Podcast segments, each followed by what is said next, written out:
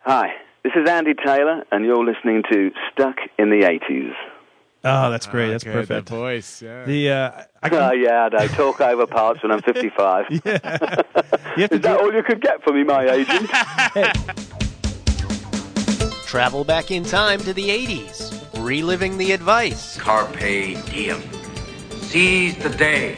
the comebacks, Why don't you take a picture? It'll last longer. And the technology. Are you telling me that you built a time machine? Out of a DeLorean? Because just like you, we're stuck in the 80s. Can you say stuck in the 80s?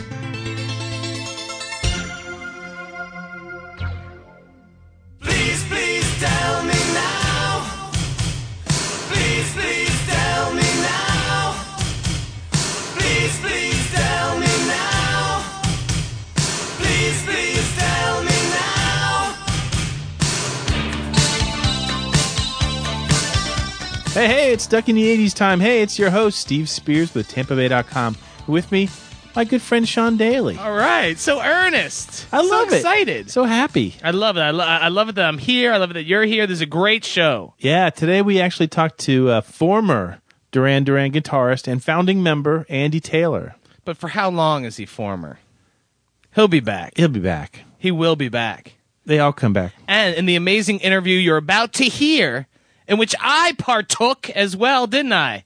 You did a rare appearance. Finally showed up because I felt this one needed some uh, critical cred, my friend. Well, plus you've had the experience interviewing him before, right? And we chat about that too. We reminisced. Yeah. How you been since then, Andy, old chap? Yeah, so Andy Taylor became available to us. He wrote a new book called uh, Wild Boys My Life in Duran Duran, which was just released uh, mid September. I read it in one weekend. Yeah, you did. You had nothing better to do. Nothing, that's exactly true. It was just, Hey, Spearsy, woo, I'm partying. What are you doing? yeah, that's. Uh, come on, come out with me. No, I'm dedicated to the podcast. It's a great book. And it starts with, uh, it's basic, it's 90% about Duran Duran. Yeah. He does start the book talking about his child. It, actually, the book starts with Live Aid, which is unusual. But Live Aid is, of course, when he left the band the first time. Uh, 1985, Philadelphia. Uh, I remember watching it on TV, and I remember watching Duran Duran come on stage, and I remember thinking they they're not playing so damn good today. And he talks about that in the book about why they weren't playing good. They, they basically had been apart for a year at that point. so they effing hated each other. Yeah, they pretty much were all whacked whacked out on drugs. A lot of the book uh, concerns his drug use. He's very honest about it. Cokey McCokeman. I wouldn't say he's apologetic about it. No. He just says it was there. We did it. Here's the effect it had on me. He talks about John John Taylor. Obviously, had his struggles. The two of them with cocaine was just outrageous. See, this is what I like about guys like Andy Taylor. And uh, believe it or not, when I interviewed Ice Cube from NWA, I don't like it when people apologize for their past. Let it be. The past is the past. They don't really apologize for it. You know, they don't uh, feel necessarily bad for the things they did. They just kind of move on. You know, they're introspective and yet not apologetic. Like for all the times I've slapped you in the face, I'm not going to apologize for it because that was just who I, I was at the time. It really hurt. Though. I'd like to apologize for one time I smacked you in the ass, though. yeah, that was really bad. yeah, really, right in the Publix. Yeah, No in one- the, no the bakery section. No one gets the Publix joke. No, no. Anyway, So we talked to him. He will talk a lot of, in in in. I would say he talks in shadows a little bit about his feelings about his breakup with the band, that's and awesome. Talks in shadows. well, he doesn't come out and say certain Damn it, things. you're a good host. No, I'm not. Yeah, you really I are. really, I'm not. I'm but he just- does. He kind of. Uh, I'd like to say he bookends, or bookshelves. as you would say, bookshelves. he really shim shams us a little bit. he bookends his answers, and he he eventually gets around to the answer. Yeah, But uh, if you know a bit of the history of Duran Duran, you know, even though he doesn't deal in specifics at first, it's still inherently interesting to hear him talk about his mates, who he obviously still has love for. Yeah. and there's, I mean, we're getting him at a pretty volatile time too. Right. I mean, you uh, you hear confliction in his voice. You know. And yeah. I- he he knows he has to answer some tough questions from the press about what he's written because he's written some pretty. It, they, it's not nasty, as he says. Everything he's said or written is pretty much public record already. he could not run from two dogged Edward R. Murrows uh, such as us. or or two suckasses like us. Andy, you're a hell of a guitar player. oh, shut up. I, he is. He is a good And I was using that uh, part of the interview, as you're about to hear, to get into the power station stuff. Because my point uh, was that you didn't really know he was a great guitarist until he went uh, with the power station. He left Duran Duran. Was that the first time he left them? uh, during a break when Duran Duran finished, I think their Seven and the Ragged Tiger tour. They uh, John Taylor and Andy Taylor went off to form Power Station with uh, you know Robert Palmer and uh, uh, Tony Thompson from Chic. And uh, were you much of a Power Station fan? I liked him. I, I didn't like him. It was very like horny and like below the belt. Yeah. Even though Duran Duran wasn't exactly chaste. But uh, Power Station was very like bang a gong, get it on. I mean, Yeah. What were they trying to say there? I don't know. It's a that cover remake? song. What do I care? yeah, care? it was a remake. But I uh, loved it. some Why like it didn't you hot. like it? You know, I was never a fan of Robert Palmer, and I feel bad saying that. I mean, the poor guy's dead, but the uh, I mean, in fact, so is Tony Thompson. They both died in late 2003. But I mean, some of the weird things about Power Station, yeah, they were together. Yeah, it really did show off John and Andy a lot better. I mean, Robert Palmer never toured with them. He only made, I think, one appearance live with them. That was on Saturday Night Live, and that was it. Who was it? Michael Des Barres? Did he uh, tour with them? Yeah, he's on Yeah. toured with them. And they, I think they put out what three albums, maybe two albums uh, at tops. And um, nah, I don't like him. I mean, I don't like, you know, you've you've blogged about this a bit, and some people are a bit harsh on Andy Taylor. He was actually my entry character, my own personal entry character in a Duran Duran. He was my guy. I latched on to him. You know, I think I relate more to him because he's sort of the outsider. Who, Exactly. Yeah. The outsider, the uh, the outcast. I Right. mean, which one of these guys doesn't belong? You'd always kind of go back to Andy. Andy Taylor didn't belong so much, and and you read that in the book a lot. He was from I think Northern England. The um, the band was formed in Birmingham. Most of the the fellows were in Birmingham. Uh, you know, the, I don't think Simon was, but but and Simon and, and uh, Andy would become friends. They become roommates, and there's a lot of talk about that. It's an interesting book. Definitely pick it up. Uh, Andy's going to tell us some great stories during Yeah. this interview. He's going to talk about uh, a story I don't think a lot of people have heard about. The Princess Di story. the Princess Diana That's a good story. yeah. And I don't want to give too much away about that. But I mean, Andy's really cool. We love him, and uh, I mean, I guarantee he's the only member of Duran Duran who was influenced by Angus Young, Yeah. and that just tells you where Andy's coming from. Yeah. Angus Young, David Bowie, Roxy Music, Bryan Ferry, the whole nine yards. You're going to hear a nice, nice interview with Andy Taylor. We'll be back on the flip side. We got some surprises for you. Awesome surprises. So in the meantime, I give you Andy Taylor.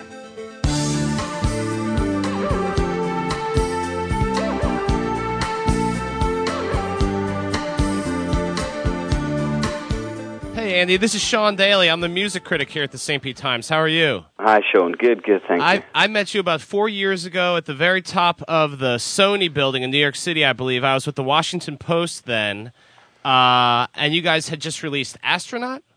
Oh, right, yeah. When uh, the uh, the top of the old ivory tower. Yeah, there you go. And uh, it, it was great. I mean, the, the, the what I remember, and I always tell people, is that uh, you got. I was about to have a, a baby girl, my first child, and you guys gave me parenting tips.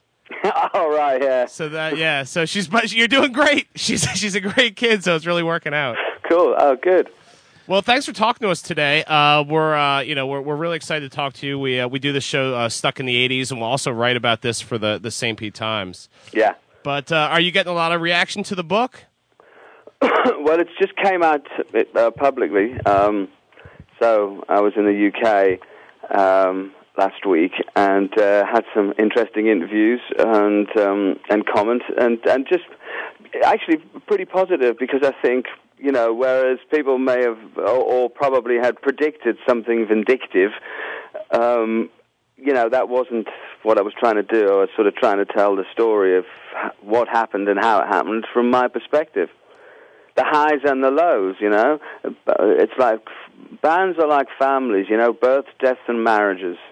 Have you heard from the boys? Um, no, Really? Does that surprise you? Not really, no, because you know we're having a divorce at the moment, so Right. Now, did you need their did you need their cooperation or their permission at all to write this book?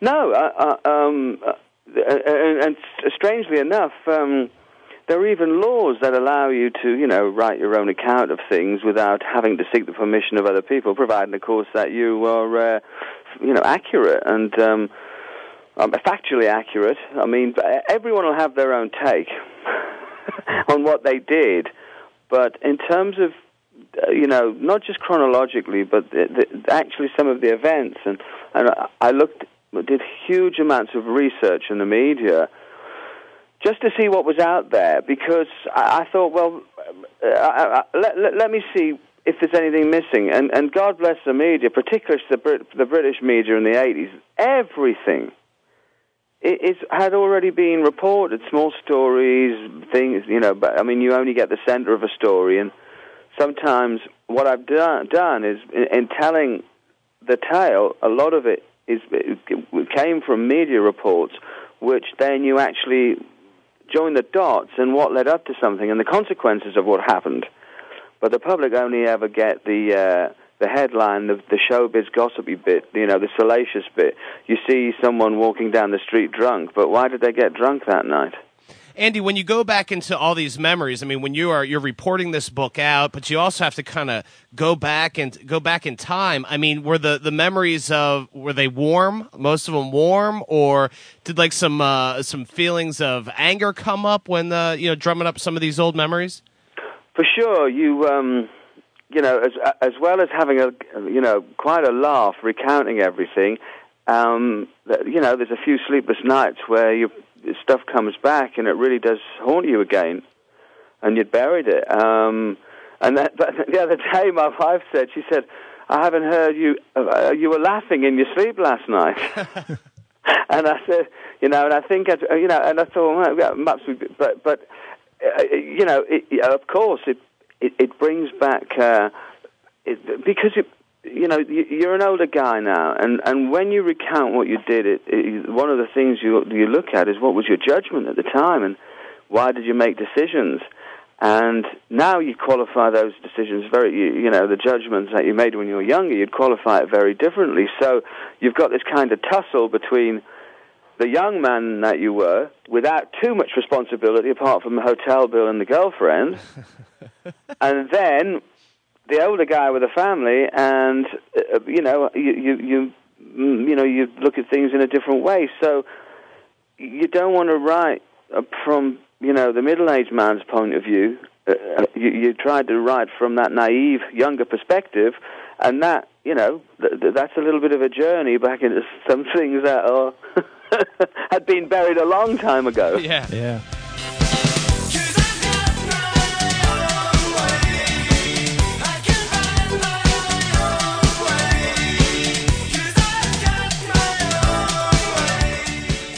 During the book, you, you tell the story of meeting a lot of uh, important people during your career. You know, Andy Warhol, Paul McCartney among them. But your story about meeting Princess Diana and performing for her and Prince Charles, and the circumstances surrounding that performance, that that was a real shocker, I think, to me and a lot of uh, hardcore uh, American fans. I was wondering if you could retell part of that for us. In the 70s and 80s, um, we ha- we had the equivalent to what America has now with with the uh, the British government and the uh, and the Irish Catholic community, who were um, represented by the IRA, and that was the military terrorist wing that wanted to basically um, uh, set Ireland free from from uh, from the British and, and, the English Parliament.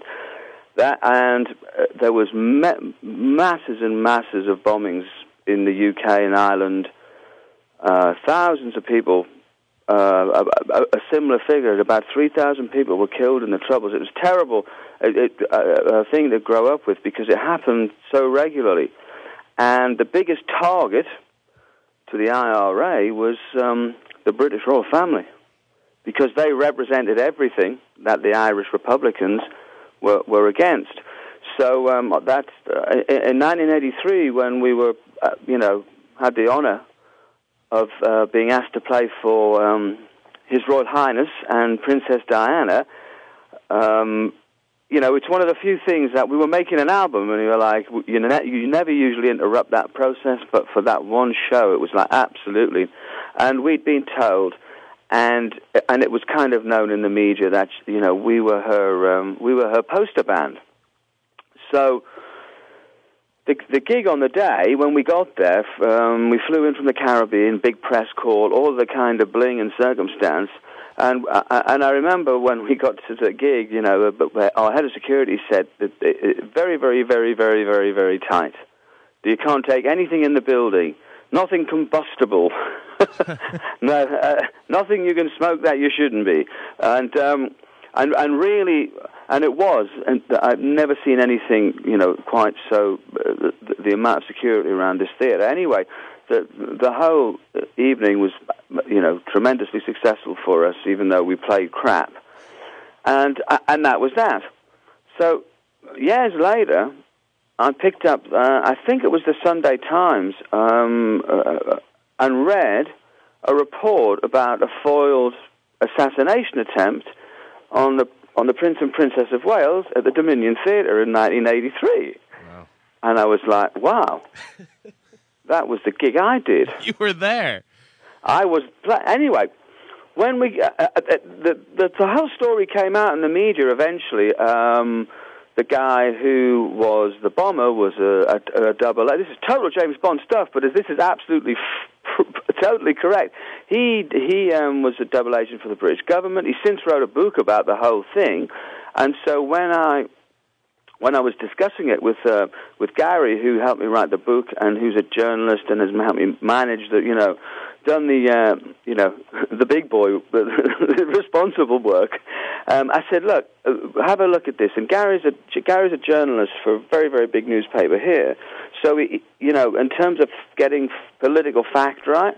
And he went and checked it out, and he said, and he came back with even more. And I read it, I went, my God, you know, uh, and it was uh, all true, and the the, the circumstances of um, trying to uh, blow up the building with 50 pounds of military material while we were on stage, apparently.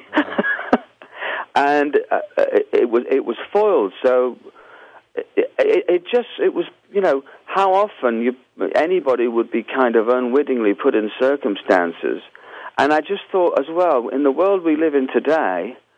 Um, it just kind of to remind it's always been there's always been very very evil people on your doorstep. And you know it, it's not just a new thing. And i thought you know i actually thought people might also have understood. Uh, and we got a resolution to it now. Tony blair to his credit and with a massive amount of help from bill clinton resolved the situation in northern ireland.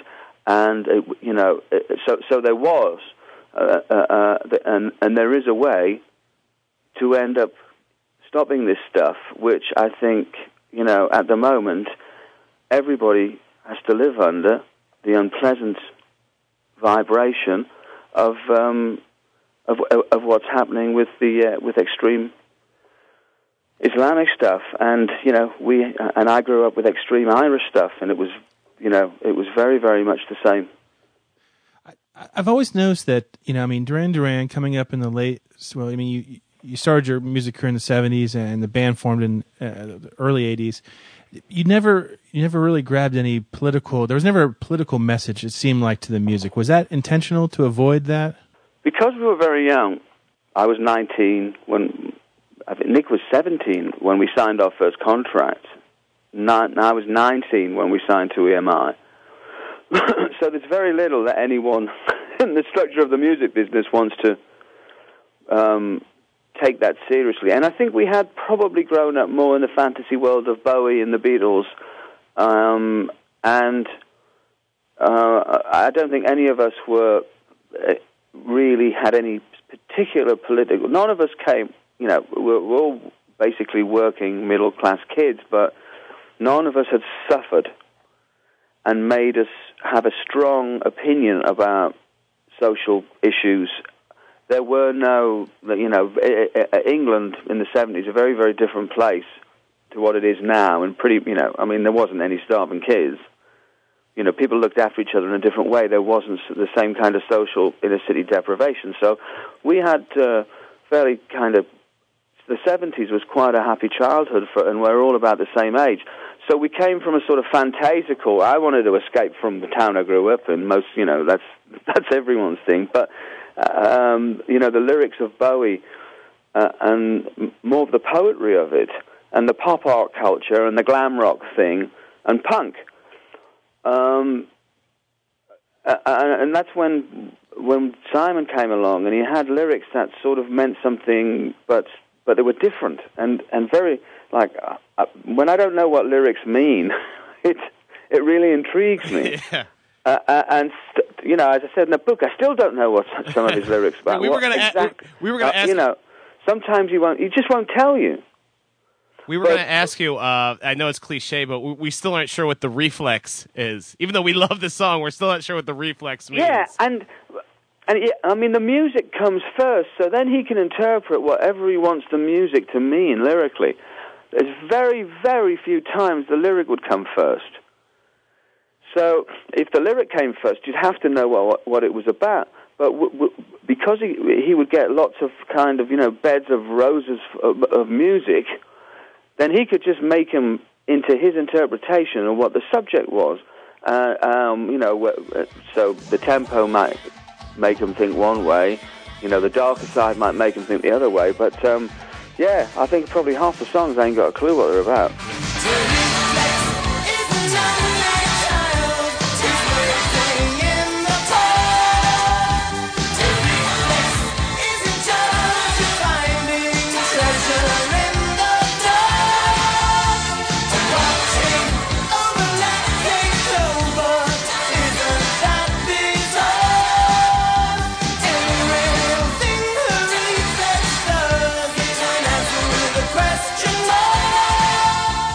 Hey, Andy, you're a hell of a guitar player, but was it hard being a great guitar player in Duran Duran?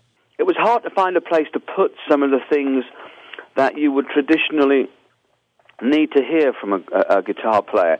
So even if you had the chops, where do you put them? Right. I mean, it almost seemed like you had to go to Power Station for people to realize, holy shit, this guy can play. It it did, and also with getting with other musicians that and meant, meant that you you know you weren't just getting a bit of a spotlight in Duran, but you were redefining yourself within a new music concept. Did you ever feel like you were kind of like it would be you versus Nick as far as the sound, how that would drive a song, like more guitar, more synth? Well, that that is uh, you know that's definitely the atom smashing collision that made it work because John and Raj, if you when you listen to it, it's quite traditionally funky. A lot of what they do. Mm-hmm. I mean, the different bits was, and also it was hard at a time when everyone was trying to get rid of the guitar. I was trying to keep it make make it survive in pop music. You know, with little riffs like "Hungry Like the Wolf" and Sure. the Reflex, because you couldn't just play standard Angus riffs in pop music then. right. And it was trying to find other ways to make it survive and make it interesting and different and work in with this avalanche of keyboard technology and new programming and you know I mean and there they were they had fucking 60 synthesizers and you've still got six strings Now, does part of that, I mean, part of the whole synthesizer versus guitar thing, how does that play into the fact that, I mean, I think a lot of people when they read the book are surprised to learn that you and Nick, you know, pretty much didn't get along from, you know, almost nearly the beginning. And it seems like it comes up that that the the rift between you two keeps coming up over and over again. I mean, it had to be aggravated by the fact that you two basically are on different ends of the music spectrum. I suppose you know it's the it's the it's the the the very the yin and the yang extreme ends of the yin and the yang that made the band what it was. Because uh, if everyone goes in the same direction, you get mush and mediocrity, and you know. Uh, I, I would try and restrain him from being less tonal and and and, and more abstract, and he would try and restrain me from being more Angus Right. uh, and um, and that's you know the most important thing about creativity is tension.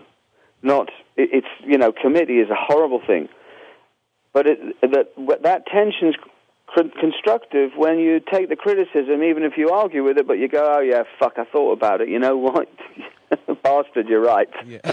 yeah. It- but it's when you stop seeing the right in someone, it becomes an argument. You know, Andy, I mean, obviously, you know, you're a, a famous, you know, in and out of the band, and you're the enigmatic performer in the band. I mean, does writing the book almost seal the deal as far as you never going back with the band? Like, is writing the book, does it seal up your career with Duran Duran? it's you know it's the one question you know you're going to get asked, and you think, okay, well let me let me write these answers down. Is it this? Is it this? Is it- But you just don't know uh, because it's the one key component for me, technology. and technology has always been, you know, driven what uh, Duran from the the, the the early kind of digital keyboard technology, digital recording. You know, when uh, we we hit a great time when uh, you know it changed the sound of a band having technology, right up to now. Now you just don't know. I mean, if a hundred million Chinese people start downloading the original Duran Duran, I imagine you know Chairman Mao might be on the phone.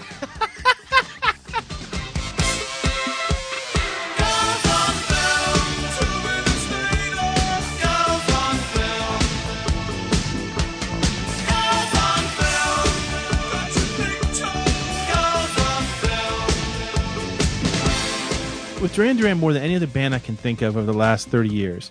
There's sort of like this unbelievable and enduring appeal that just doesn't fade. It's it's Beatlesque in a way, and uh, your fans, I mean, continue to grow up with, with the with the band and with the, and the Power Station fans and the whole nine yards. They know every intimate detail about you. I mean, what kind of candy you like, what kind of flowers you enjoy. I mean, my girlfriend's 35 years old and she's still crazy in love with John Taylor, and you got to wonder. I mean, have you ever stopped and really wondered how it got this crazy? EMI, and uh, EMI Records, they were the, you know, they really were the the the, the masters of um, of that, uh, you know, pop pop marketing, uh, because the, the Beatles, they learned, you know, le- they learned how to do it best, and and Queen, the the Sex Pistols, uh, you know, I mean, it's an incredible list of acts, and and um, that's one of the reasons that we we wanted to sign to EMI because they were a creative British label with a lot of clout and a ton of money, and they had a massively strong satellite in America, Capitol Records, and uh, and that relationship allowed you to, you know, cross the water, and you know Glastonbury this year. Uh, it's just it's kind of my example of this, I think you know, in Jay Z, and they said Jay Z he couldn't sell out Glastonbury. Well, Glastonbury's never not about Jay Z headline, and it's usually about the best of British, the next big British thing. And the reason that they had to get Jay Z was because there isn't any new next big British thing in terms of a rock and roll band or a great pop band, because the British music business has stopped. You know, it's it's had no credit for five years, let alone credibility it's, it's got no money, so it doesn't invest in Oasis. So Coldplay, you know, that's ten. This is all ten years old now. Oasis that's, are still probably, you know, kicking it. But It's funny. Well, Oasis has a new album coming out, and the way they're hyping it is almost like, I mean, what the world needs now is Oasis. It's funny you're saying that because on this side of the pond, the, it seems like the the, the, the American, you know, uh, pop music scene is dead, and we think that you guys got it going on over there. Yeah, but it just uh, but not too much gets over there. Now, you know, it's very f- and, and- and bands new. Then you know, they're new big bands that have got those, you know, those big choruses for radio. Well, it doesn't matter what day and age you're living in. You know, radio, music being broadcast to people on whatever format it is. It, it, it, uh, what do you, you know, where are those British bands that just has and, and the chorus? And that was always, you know, a big Duran thing from from Beatles kind of culture, the chorus, uh, and it's that investment in a band uh, and making you know that that commitment, particularly so you can do have get tour support. But of course, because British labels don't have the sales, there's very very few artists with those sales. Then you know there's no money at the bottom end for British artists. So we had the benefit of the structure of an industry that really, in from the UK, it, there's not the muscle and the cash uh, and- and the amount of people to you know that to benefit a young career that just uh, uh, and um, video goes along. It's like you you know when when you think of Marlon Brando, you always you think of the young one, and you it, and and that power of video that keeps you young because there you are. Uh, uh, uh, you never age on on the screen, and I think that's been massively important for Duran because, again, you know we we had the budgets to make videos. Who has budgets to make great videos now? Well, there's no place to show them now. Yeah. So you either got the airplay or you ain't going to get it. And uh, our niche of airplay with video and, and, and radio that's you know that's it always astounds me. But it was built on you know built on. It's like the car industry, you know, when, when they had a lot of money, they used to sell a lot of cars. The same with the record industry, and you know they could do more advertising, and, and we got the benefit of, of of the music business at its most wealthy. Yeah. Uh, and uh, uh, you know, it, it, gave us so much promotion, and you know, it's, so I, I, it still astounds me how much airplay I see on you know the airplay, the ASCAP, PRS, and the and the things that you get as a rider. Um, it's you know it's something that you never expected when you were a twenty year old kid knocking songs together.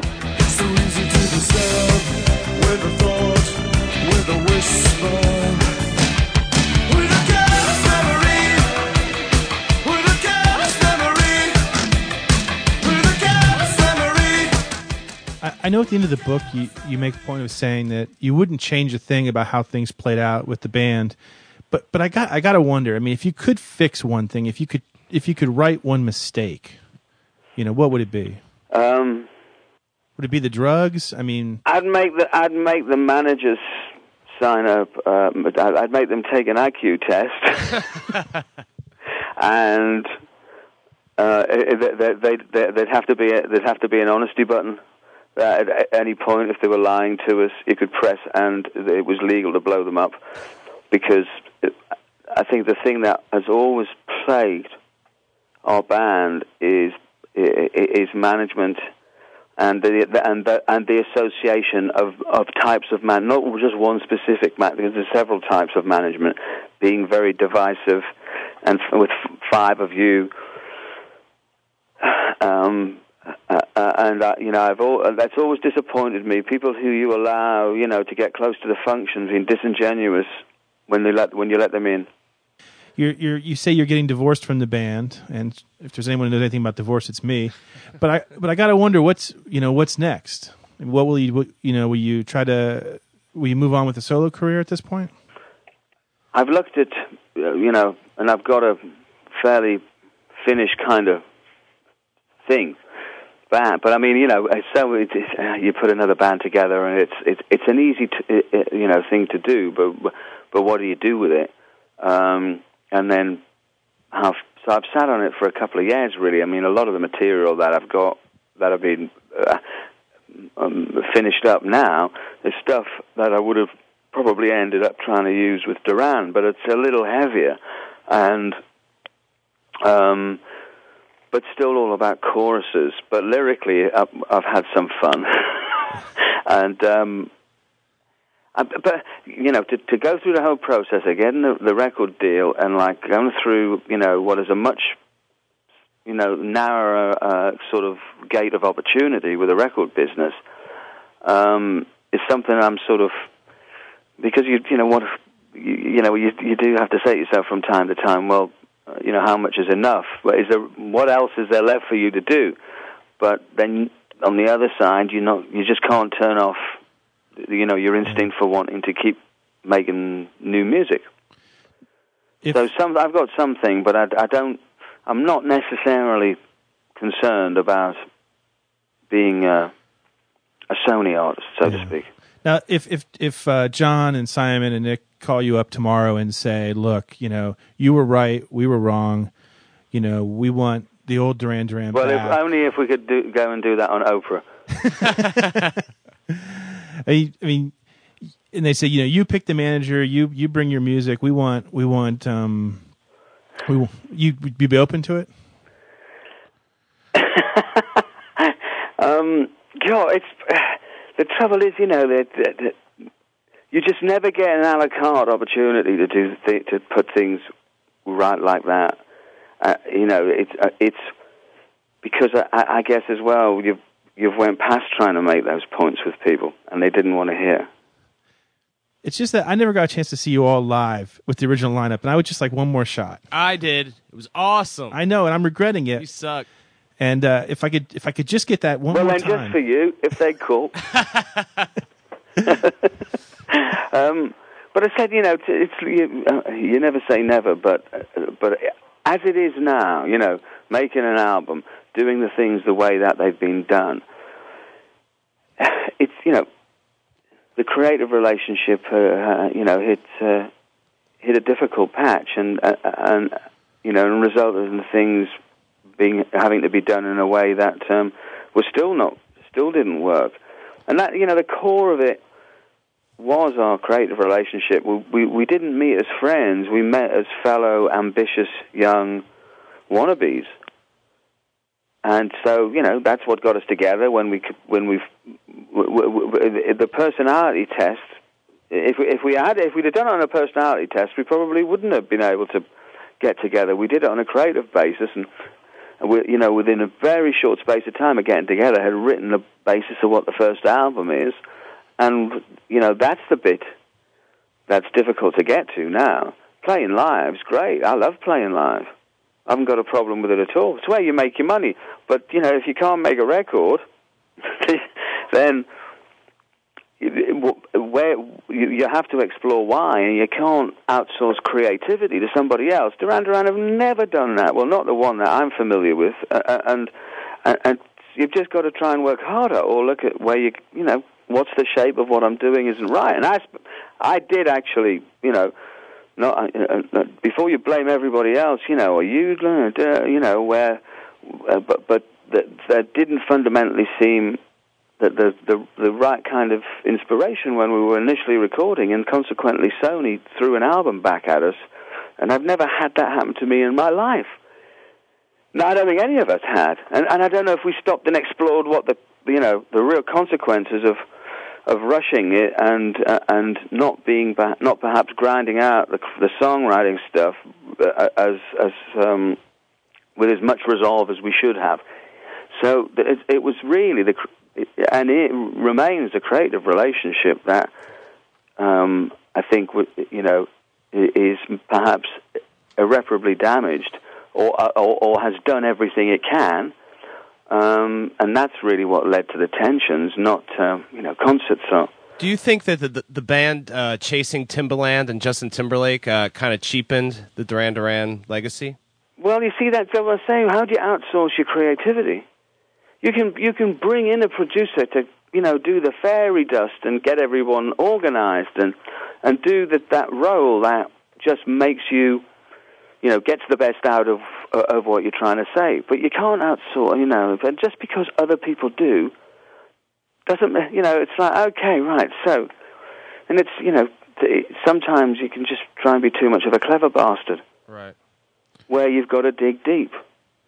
And um, sometimes you just run out of ideas. But, you know, the creative relationship was the pivotal place where, where we, uh, you know, where, where, where we could get together. And, um, and, and, and I think that's the one that's, you know, that was the, you know, the cancer of the whole thing.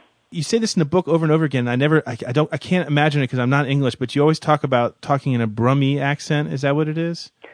What is- that's the that's the Birmingham accent. what? How does that sound different? Say something. Well, the Bir- Birmingham accent's like that. yeah, I'm all right. and and that's Nick used to talk in the Birmingham accent like a bit, it's a bit like na- nasal John Lennon, but slightly further south. That's a good Lennon there. yeah, that's really good, Lennon. I like that. Yeah. Excellent. Well, hey, well, thank Ringo you so much. wasn't the best drummer in the Beatles. Yeah, we saw him the other day. Yeah, night. we saw Ringo a few weeks ago. So yeah. he wasn't a good drummer. He wasn't even the best drummer in the Beatles.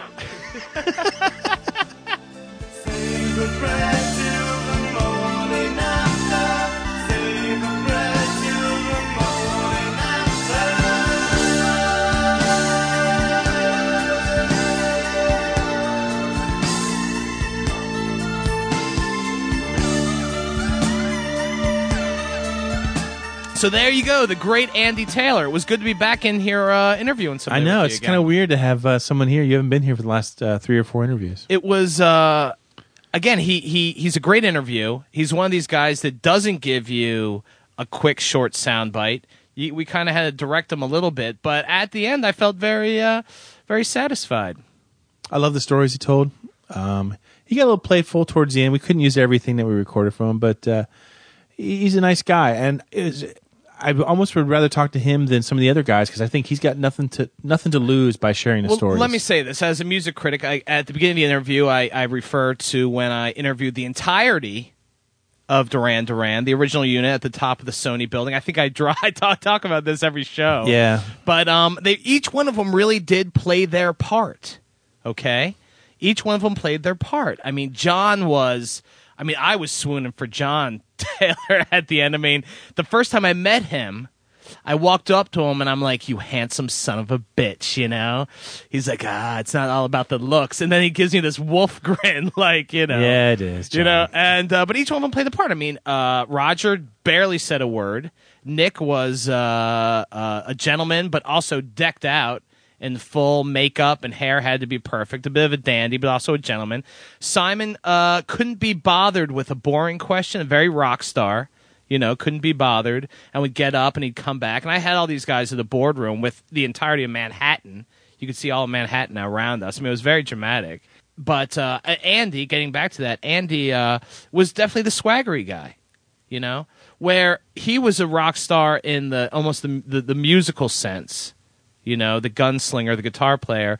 Uh, Simon was more of the rock star in the, um, the Yeah. vainglorious sense, we shall say. And we and we asked um But you would have been great. I know you put yourself down, but you would have. I mean, come on. Eventually, something would have clicked in that I have all original members of Duran Duran Yeah. in front of me, it- yeah, it and would've they're been weird. so professional. I mean, what? That was like the billionth interview they've ever Right. given. Well, they're the media, they're the most media savvy band that there probably has ever been. So you do get a little bit of canned answers, but they're also good enough to give you a, a- good interview. Yeah. They know they have to sell themselves. And I found them all really professional. Uh, frankly, you telling me that they did a ton of drugs, like I figured there was some of that, and we all know about the excess, but I, I didn't know these guys beat them up, beat themselves up so much. It, it was really only now in the early days, um, as Andy as Andy tells in, in the book, they they partied at a club called the Rum Runner in Birmingham, which I don't think exists anymore. I think it's gone. The um, they would power chug champagne all night, but then it it, it gravitated towards uh, cocaine with him and John. I don't think Nick and and Simon ever got involved in Roger. I think maybe that you know they smoked a couple joints here and there, but I don't think that they ever got involved in the heavy stuff.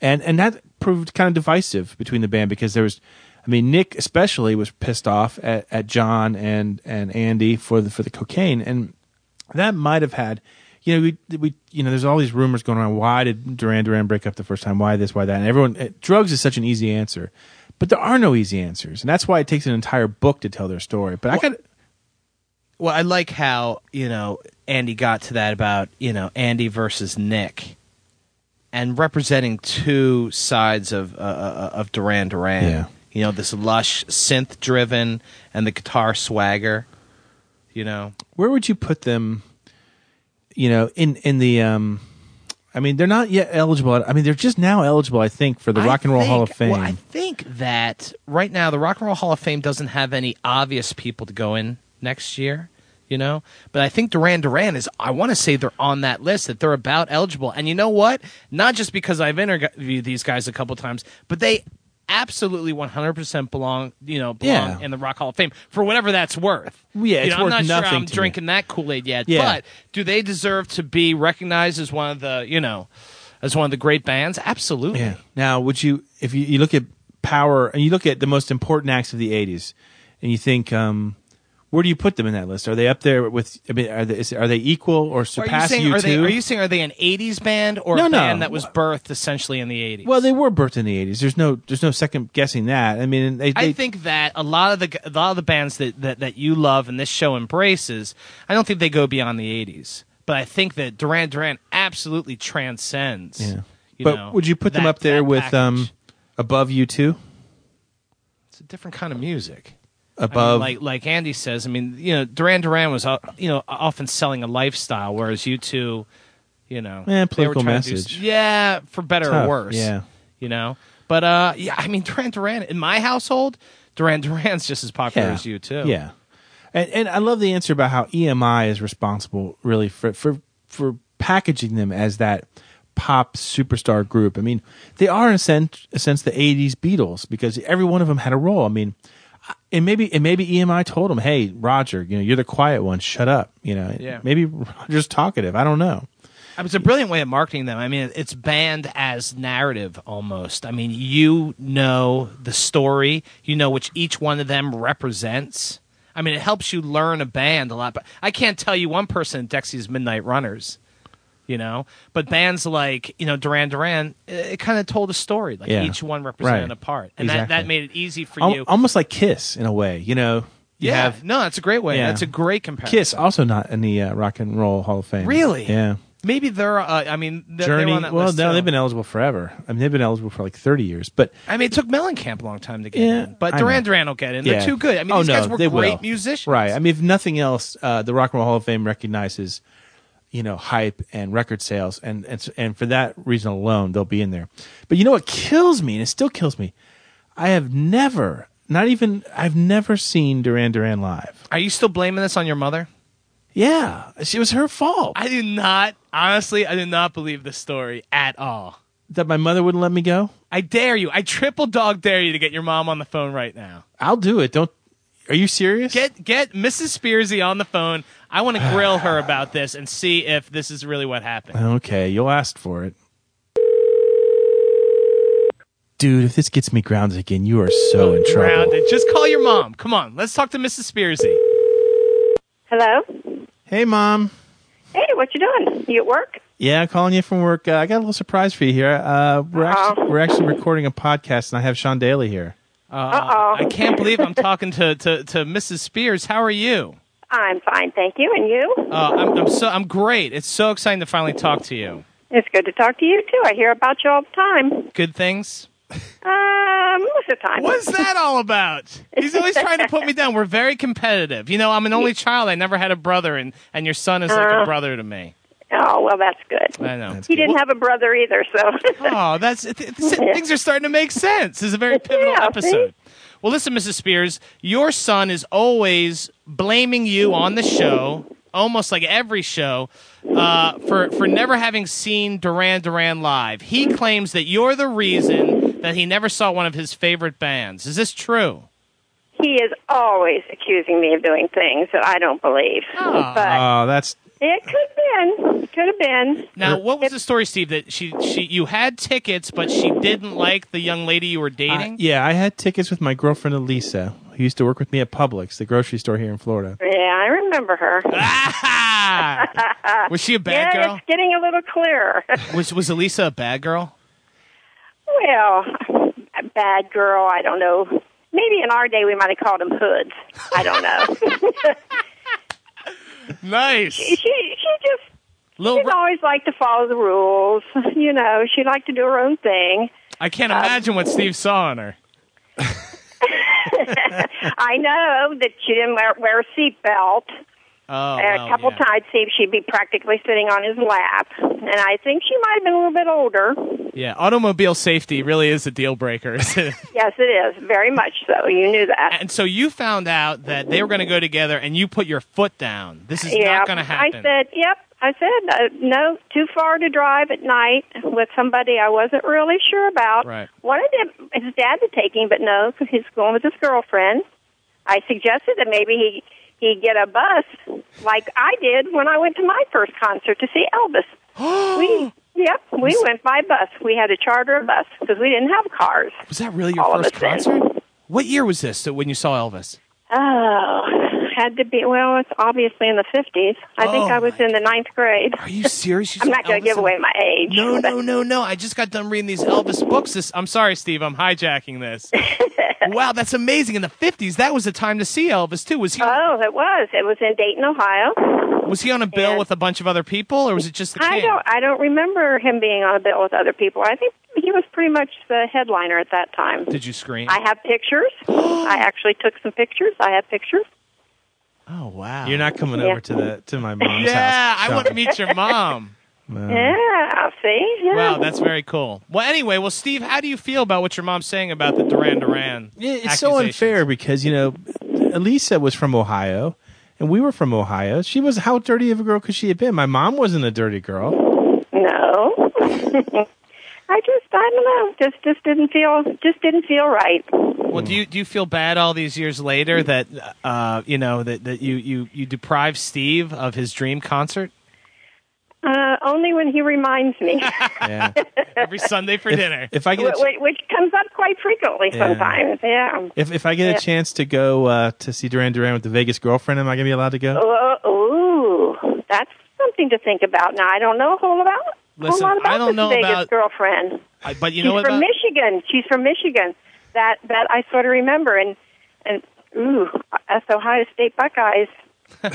we don't we don't uh, That's we true. don't care much about the whole state of Michigan. but you know what? She does wear her seatbelt. well, well, now you know that's a big plus. There you go. I'm trying to save you here, Steve. Yeah, help me out here. I'd still like to see them sometime. Well, Now you're only on the, the hook for not letting me see Kiss during their Dynasty tour. ooh. That was bad. I agree with you on that. Now, one. see, I don't remember that one. Yeah, trust me. Well, uh, Mrs. Spears, I just want to say that your son has is a, is a tremendous success. He's doing great with his life. He's got a ton of fans. You should be very proud of him. I am very proud of him. That's good. I am nice. very proud of him. Yeah. Okay, I guess I guess I have to bury this. uh, So forever. maybe I'll let you go. Aw, there you go. You can go with my blessing. I do want to see those Elvis pictures, though. Okay, maybe I could, maybe I'll I gather could come him up. over. At the next family dinner, he can get them. I'd like to. Maybe I could come over too. You know, Well, that's true. bring a six pack. Would love to have you. All we right, could hear more great. about his fun-filled childhood. He's always letting. He's always telling me little things more than I want to know Oh, about things that happened when he was growing up. So, Yeah, the great vacuum cleaning incident. We've never quite gotten over oh, I don't want to hear that that. story Okay, again. I know. Bye, Yeah. mom. Bye, Bye. Mrs. Spears. Bye. Bye. I love her. She sounds like such a mom. Uh, I'm so Eddie Haskell too. Yeah, you kissed up big time. All your Elvis questions. You know, I'm never going to hear the end of the Elvis. Oh, take these photos to Sean. I love it. He's the so- king, baby. Mrs. Spears.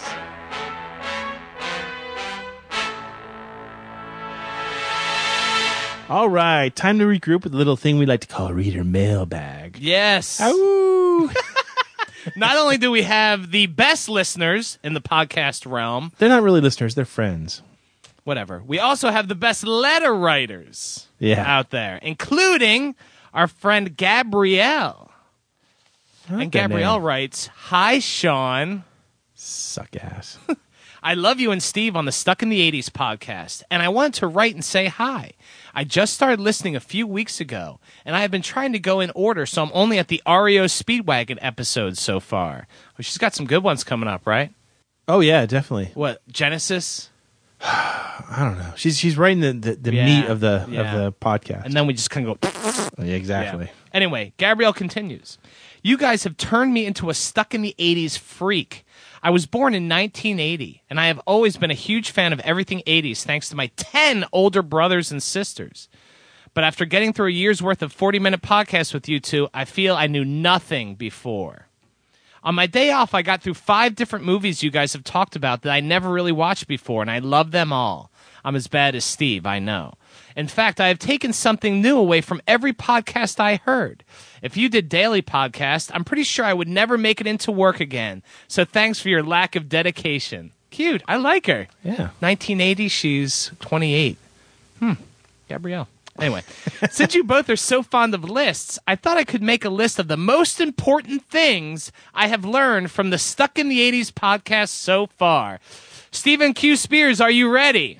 Number 10. Never believe Steve when he calls you his best friend because the filthy liar calls everyone that. Oh, that's so mean. Number 9. Hairy knuckles scare puppies away and not a moment too soon. Jesus. Number eight, Strange Brew is the first and only reason to love Canada. Yes, I heard the Canadian Music Podcast, and someone owes me a formal apology for that. I love her. Number seven, I personally hate Huey Lewis and hope he is ro- hope he is rotting in hell. Number six, Asia sucks. The band, not the continent. Oh God. Number five, the world needs more surly dwarves.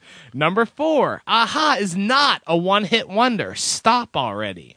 Number three, boys in short shorts are good for something other than a good laugh. Who knew? Which one is that? What does that refer to? I think it's you. That's totally you. This is just a love letter to you. Well, I don't get the boys. Uh, oh, that's me in my Magnum PI shorts. Yeah, this is just a love letter. Love Gabrielle. Number two, Rush keeps Barbie dolls holding signs on the stage to represent the girls that don't go to their concerts. I didn't know that before, but I think my life is almost complete knowing it now. One and a half. Brian Johnson rocks. I could have made this list of- uh, 11, but it takes more effort. Sorry. And number one, the two finest words ever spoken, Mama No.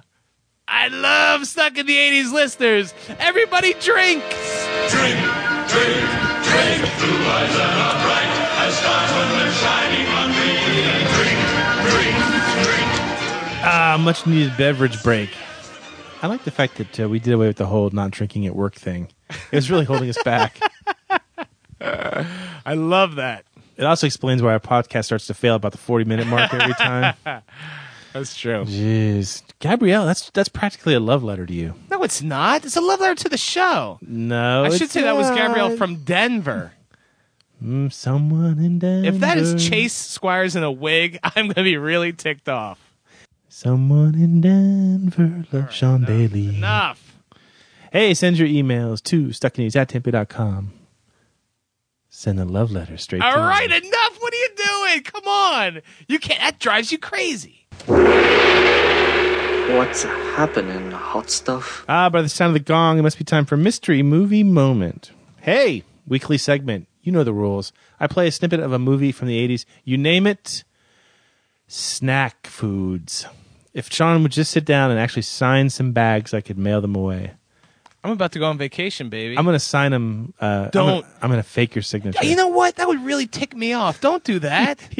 this is the maddest you've been. Oh, you got, you, I got the whole eyebrow treatment. Your eyebrows I don't went. want that because your you know eyebrows what? Doom, doom. People think I'm not committed to the cast, but I am.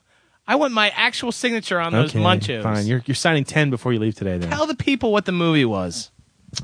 here was last week's movie clip. She can't get enough of me. Huh. He wishes. Yes, Big Trouble in Little China. I love that movie. Oh man, I bought John Carpenter. Yeah, I bought that movie just because it was five bucks at Target. I'd like to come over and watch that. I have it, the Cool. Pork Chop Express. I I don't know if I like it yet. I'm still kind of I'm still kind of torn. Anyway, some of the winners include Donna Kay, Marshall Azar, John Hayes, Chris Mast, Paul Henry, and the man known only as Rowan. Pay attention. Here's this week's mystery movie clip. What were Yale's last words? I'm coming. That is obviously Sean and Gabrielle are in love. Yeah. Rated X. Someone in Denver. I don't even. I don't even know what I'm singing. That's, that's my. That's my singing voice now. It's this soft kind of air supply thing. Anyway, if you think you know the answer, email us at stuckinews at tampabay.com and Sean Daly will call you his love puppet.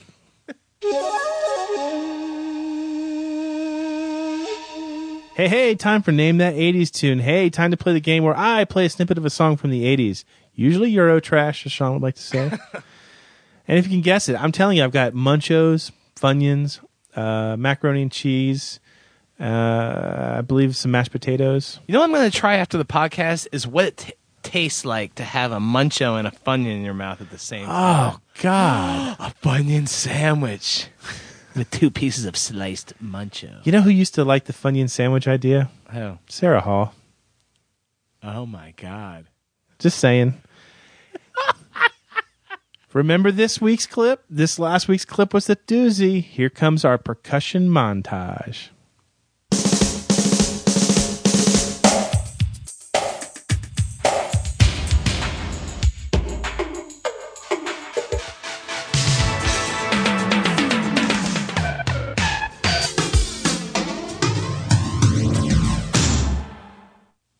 That's incredibly difficult. That's eight different songs. And it's so difficult that nobody got it right this week. Did anyone come close? Yeah, um, Brad in LA got close. He got seven of the eight. Ugh, where did he screw up? The last one. Can you give him a hint? I'm going to give everybody a hint. Are you Okay. ready? I'm not going to tell you what the first seven are. I mean, most of most people got six or seven of them right. The last one is by a band that I saw, not Sean, during this summer's Regeneration tour. That's all I'm giving you. A song played by one of the bands on the Regeneration tour. I'm going to play the clip. It. I'm going to play the montage for you one more time.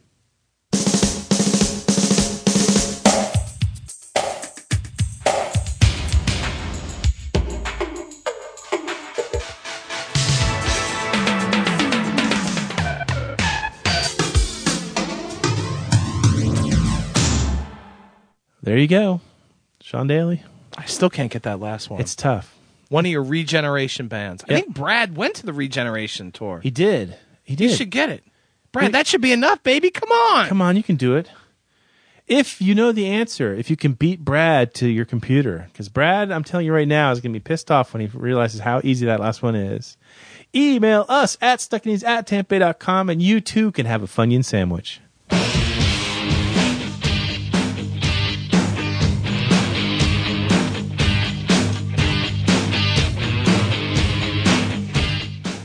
Hey, Sean and Steve, it's Dan Vay from Portland, Oregon here with a fan greeting for you two fine gent. I believe it was either William Shakespeare or Richard Marx who put it best. Wherever you go, whatever you do, I will be right here waiting for you. And that's where I'll always be for you guys, right here, very much stuck in the 80s. Fan greeting disclaimer all romantic overtones implied herein completely unintentional. People say I'm crazy, just Mr. Dan Vay. That was nice. Did I ever tell you that I drove Richard Marx in the courtesy van when I was a bellboy? Yes.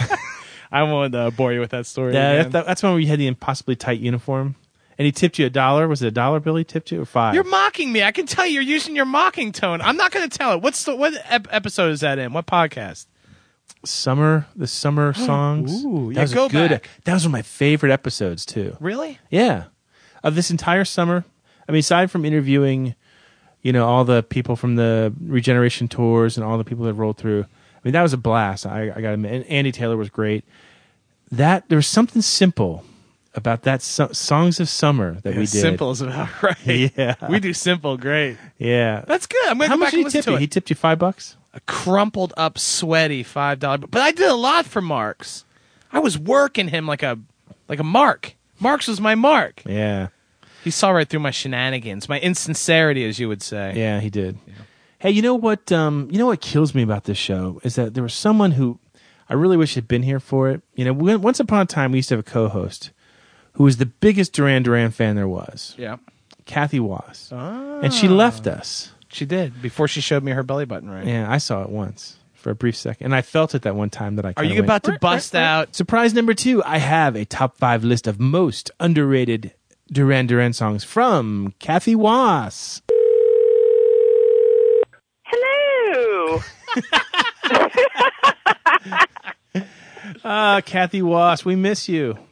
Oh, I miss you guys too. What's up? God, you still have the sexiest voice around. I miss Oh. you.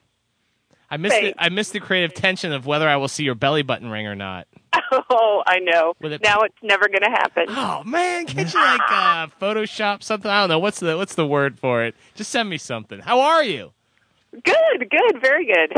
And you're are, are you you're a librarian out there? Yes, I am in Seattle. Are you the dirty librarian with the secret?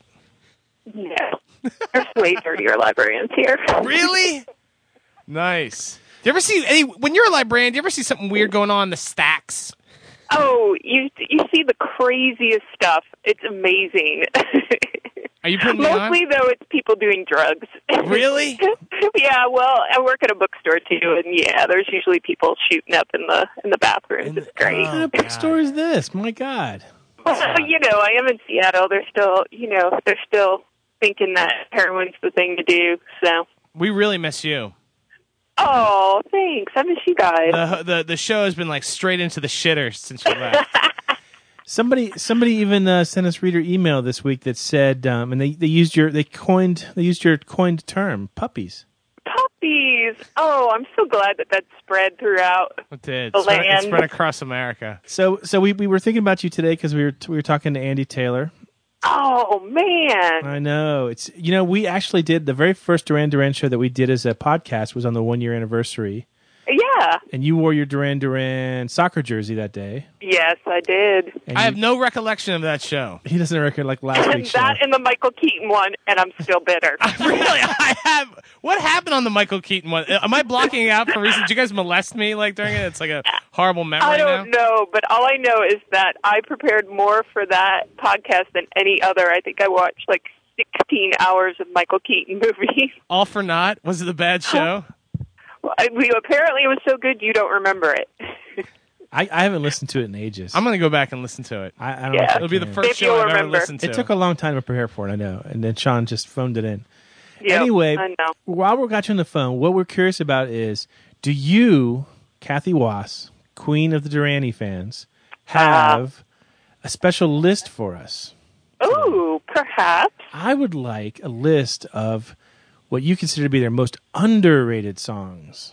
Ah. Because everybody knows that uh, the early 80s, you know, Duran ruled, and there really aren't any underrated songs from the early 80s. But I'm guessing that you've got a couple cards up your sleeve. I would like to preface this first that all hate mail, though, should go to Steve and Sean directly and not does. to me, because I know there are going to be people that disagree with my list. Okay. The hate mail for me these days is crazy. Spears got like one piece of hate mail, and he was like curled up like a baby in the corner, sucking his thumb. The guy can't take any sort of hate. All right, here is Kathy Wass's list of her top five underrated Duran Duran songs. Hit it. At number five, we have Night Boat.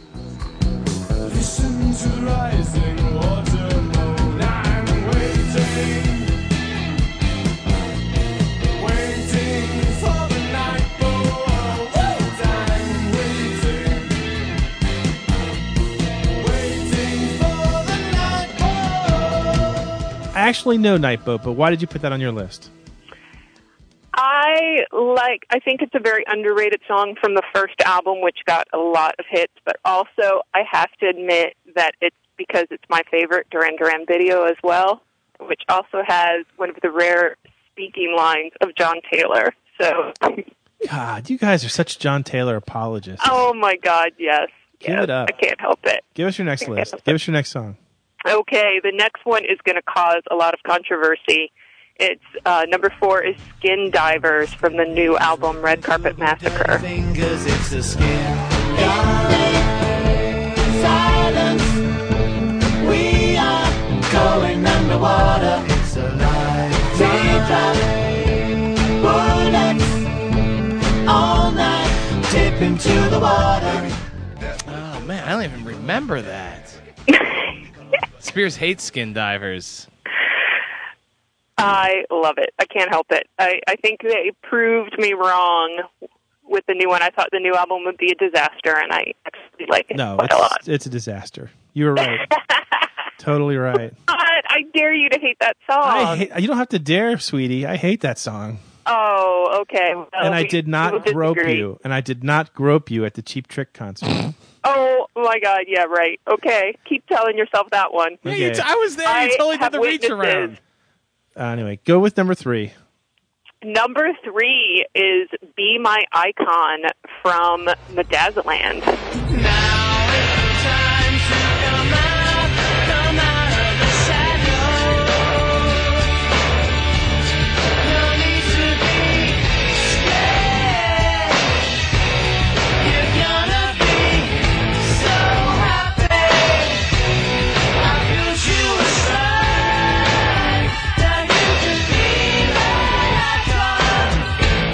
Now, this song I've never heard before. Why is this on your list? I really think that whole album is underrated. It also had a lot of controversy at the time because that John left in between. But I just really think it's a really dark electronic song, and I think it's it's it's just a really cool Duran Duran song. Good enough. Good enough. Good enough. Oh, okay. Number two. Number two, My Antarctica.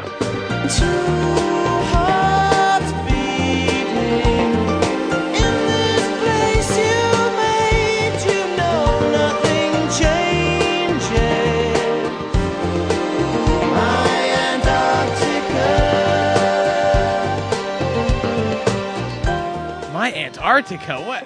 What is going on here? What's that off of? we said underrated here. You've never heard him, probably. No, that's a It's first. it's off of the Liberty album, which I have to give it a shout out to my friend Darren because he has sung the praises of the Liberty album for years and years and years. Uh, I can And- say with total confidence, I didn't even know they had an album called Liberty. Ah, yes, yes, that was during the, the dry years. Yes, it was before the wet before they came back. Oh, okay.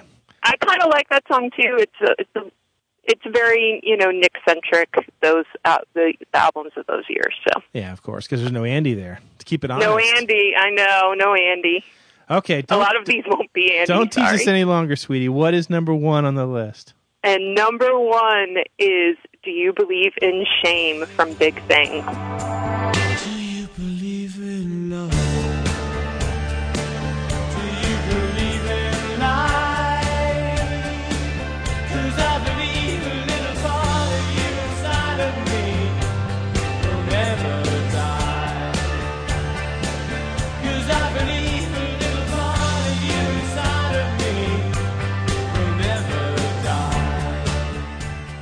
Now that song I actually recognize. Ah, Well done. finally. Well done. I think Steve, your Thank you. girlfriend loves that song, right? She loves any obscure Duran Duran song that I've never heard of that she can, Oh, good. that you can teach me about. And do you believe in shame? Pretty much sums up your relationship, right? Sums up the whole relationship. This is lovely. It's just like the old days. I feel like a I total. I know. Oh, Well, we miss you, and a little sweetie. verklempt. How many times I call her sweetie? Three A times. lot, yeah, but I don't know. All of a sudden, more and more. She's You're- not objecting. Is this how you do your sed- seduction? Uh, Sweetie bear, sw- honey pie. Sweetie Bear. I think I just vomited a little in my mouth. Hey, stay warm up there. Yeah, get back to the stacks. Get back to the stacks. People are doing Okay. drugs. All right. We Good lo- to talk to you guys. We love you, Kathy. Love you too. Bye. Ciao. I miss her. Kathy Was. There you go. I miss her. It's not the same without being able to look across the table at her while she's eating her kiwi yogurt. Oh yeah, she that had stuff bad just food in here. yeah. Ah, the shows we never got to do. We never got to do Pee Wee with her. Pee Wee's Playhouse. I mean, I, do, I miss her. The chemistry is it has been different. It's been off ever time since. she came in just wearing a sports bra. Yeah, you were talking about favorite shows of all time. You know what one of my favorite shows is? This one right here, baby. I love it. Is it? I love the energy we brought today. Do you think it makes up for the? If one person says they don't like this show, I'm going to fly to your state. I'm going to kick your ass. Bring it on, Vay. anyway, I had a Oh great time today. God. Andy Taylor's, Spearsy's mom, Kathy Was, Steve Spears, Sean Daly. Funyun sandwich. And I'm going away for a week. You going to miss me? tremendously. You know what'll have? What'll happen? You'll come back. We'll have that moment. You know where we'll we'll pass close together. You'll you'll like let the out Strange Brew moment? Yeah, Yeah. And you're bringing in a special guest next week, aren't you? yeah. Hopefully, uh, Steve Persall will be here to talk about uh, the remakes of 80s good. movies. I'm going to miss each and every one of you. Except, All except for 12. Vay. Yeah, Just, Vay. uh, you know, I pick one. I pick one. I love you all. It was your turn, Vay. I love you all. In the meantime, while Sean eats crabs on the Maryland coast, we remain here, s- hopelessly stuck in the 80s.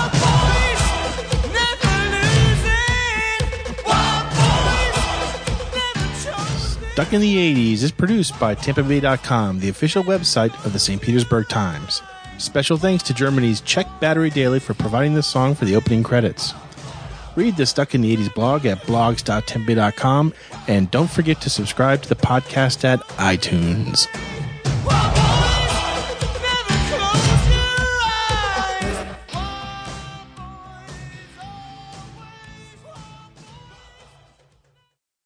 How's the weather down there? Oh, it's it's hot. 95. We're dying. degrees. We're yeah, dying. yeah. Well, I, I'm in Ibiza, which is um, in the Mediterranean, and it's about 90 here today as well. The thing is, we don't get hurricanes.